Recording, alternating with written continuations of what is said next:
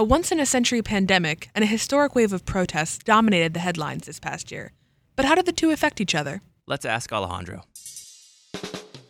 I'm Laura Spitalniak. And I'm Luke Garrett. This week, we take a deep dive into how the pandemic reshaped social organizing during a time when protests became ubiquitous in the DMV. WTOP reporter Alejandro Alvarez has traveled the world, photographing social movements for the past five years.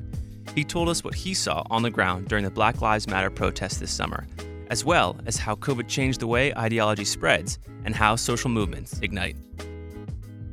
As you well know, this past summer, the United States saw massive protests across the nation and even internationally following the death of George Floyd at the hands of police. We saw here in the district weeks of protests and demonstrations, a lot of which you covered.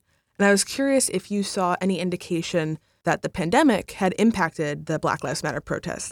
Yeah, so it's a good question. Uh, I have been covering protests in DC and elsewhere across the country and the world for about five years now, I've gotten a good taste of what protest entails both before the pandemic and then afterwards. And I can tell you that things have changed quite dramatically in the way that people really altered their behavior when it comes to grassroots organizing. People moved online, they moved to social media, they made their news feeds, their profiles the center of their political activism. Before the pandemic, the main mediums of people rallying the masses would be email chains, news releases, and stuff like that. But after the pandemic hit and you saw all these new groups pop up that really kind of took over from the old guard in being the ones that made the calls for organizing, you saw a lot of that stuff cropping up in terms of easily shareable, simple flyers on Instagram. Just the way that the algorithm works, if you interact with one or two of these flyers, the algorithm serves you just a ton more like it. It kind of plugs you into that community.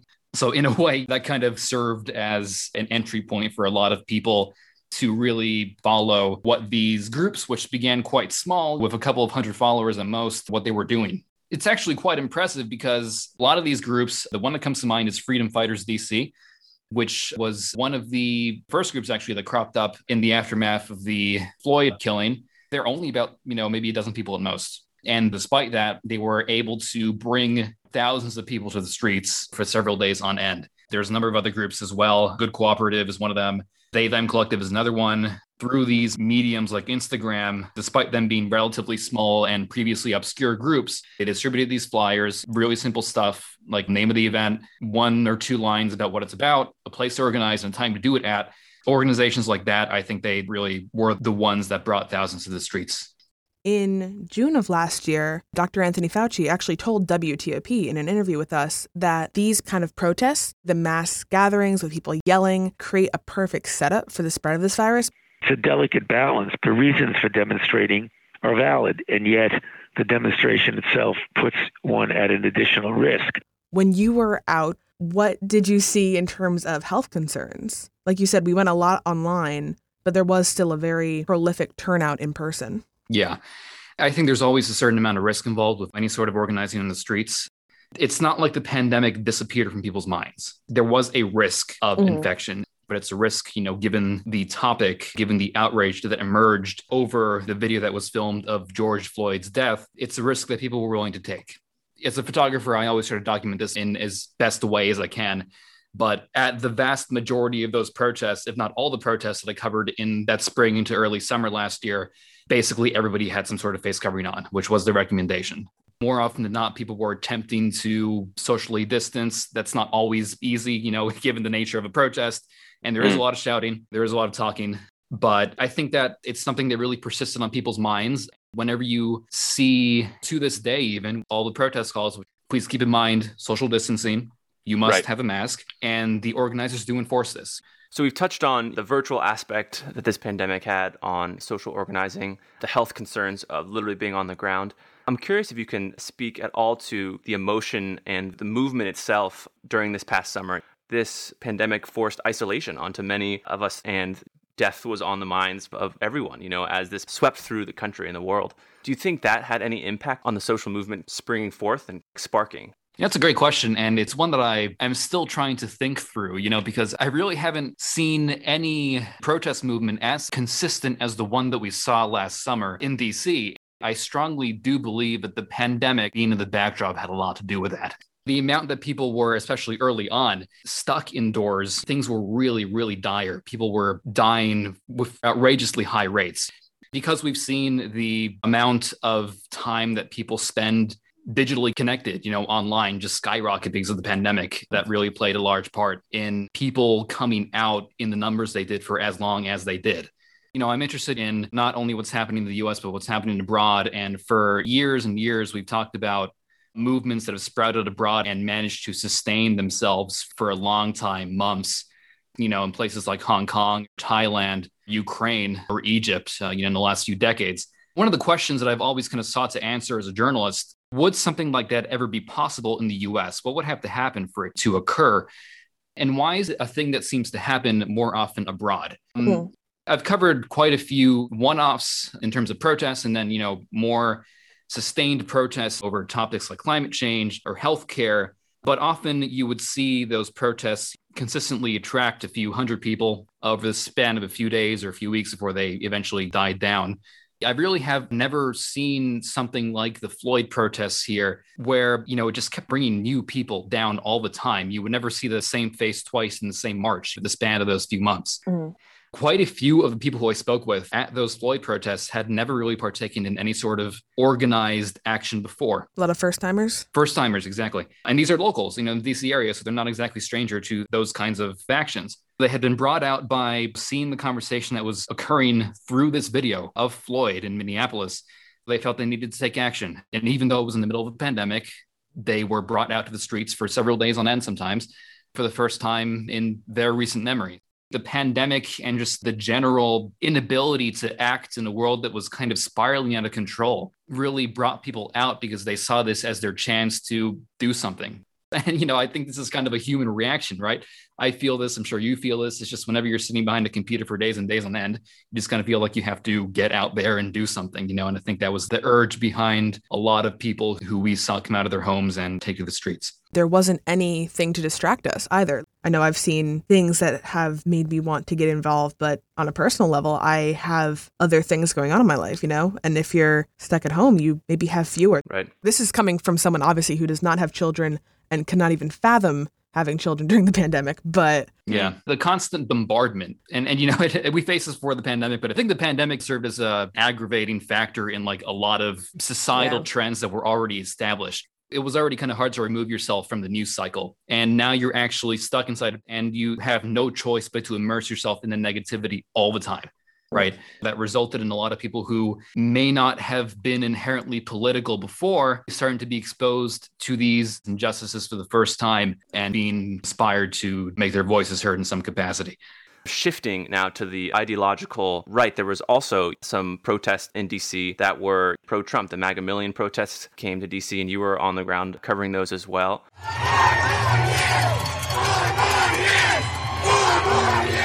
I'm curious how the different ideological groups treated the pandemic when you were covering those protests. Did those protesters have social distancing in the same way as the others? And do you think the pandemic had the same effect on this ideological side? Yeah, you know, I think there are definitely similarities and contrasts here. I think one of the similarities is that both from the right wing and the left wing, people were both immersed in fierce opinions on every issue. That drove a lot of people to take some kind of action. I think in the end, people fell along their ideological lines. I really did try to capture this in the videos and the photos that I got from all these protests because I think they really speak for themselves. The majority of people at these sometimes far right actions that we saw in DC, especially the Capitol insurrection, did not have masks on or any form of face covering in them for that matter. Very notably, because that's how they're being found. Yeah, exactly. Uh, with uh, you know people uh, trying to identify people who entered the Capitol online. And actually, you know, even before the pandemic, masks were fairly popular with protest on the left, especially because masks can supposedly be used to avoid facial recognition. At the Capitol, something that I really did note is the lack of face coverings. That's even more striking than the social distancing involved, which is just difficult to accomplish across any protest. But I think the mask wearing or lack thereof really did speak to some ideological divide in January of this year, in December as well, because there were MAGA marches in DC before the Capitol insurrection. It was not the first time they were in the city. Right. There were some signs beginning to appear among these far right protests that were already beginning to express vaccine skepticism. Mm. A lot of these movements on the far right have their roots in a push against globalization, conspiracy theories, and all that. And I think the vaccines plugged into that framework that already existed, right? And we're kind of seeing that play out now. The same thing with masks. These became wedge issues that crop up in pretty much any rally or protest, right of center protests, you know, are protests, but I think just the way these things played out was quite different on the ground. I'm curious to see and hear about what the effect of all these, you know, movements had on the area right around the National Mall. We're only just now beginning to see some of the impacts that these protests had on that downtown area. I think the biggest vestige of all that turmoil in late spring remains the Lafayette fence. We're nearing the point where that's going to have been up for a year now. And there are some indications that they have started to maybe pull back a little in terms of security in Lafayette Square. The vast majority of that park remains closed off, although we're not that far away from Memorial Day, which will be the one year anniversary of George Floyd's death. And if the fence is still up by that point, to be quite the day to mark. You know, I remember walking through that area last fall around the election thinking to myself, man, a lot of these places that are boarded up, I really can't point to you like which emergency situation prompted them to put up those boards because we've been through so much as a city over the last year, right? We had the George Floyd protests, in which there were acts of vandalism downtown. Several stores were smashed, some mm. were looted. But after that, we had several different rounds of protests over racial injustice, some of which also turned violent. We had tear gas in DC, something which has not at all been common in this city, despite the fact that protests happen all the time. That was nuts to me. I got tear gassed in the area of Farragut Square in late May, early June um, when things got really rough.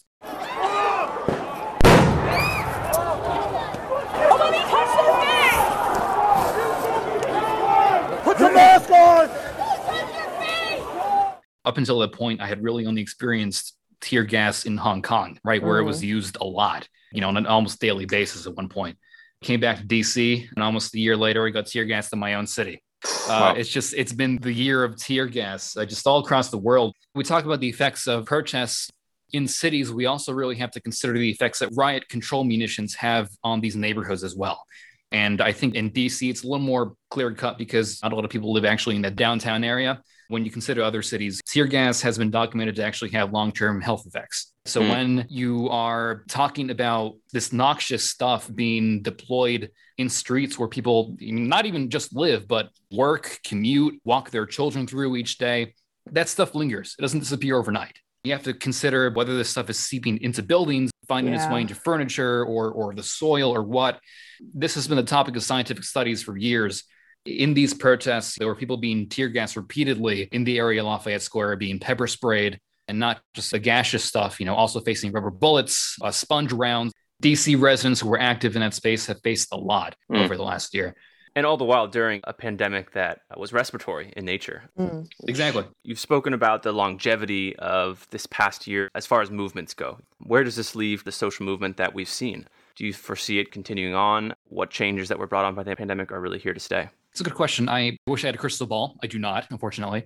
I do get the sense that emerging from what seems to have been the worst part, at least in this country, of the pandemic, I think people still have a lot of pent up anger. There is a lot of things that people still perceive to be going wrong in this country. Mm-hmm. And a really widespread sentiment that I heard in the aftermath of the conviction of Derek Chauvin, you know, the George Floyd killing, is that, yeah, we've convicted one police officer, but black men and women in America are still being shot and killed by police officers frequently. Like, this is not over, is what they say.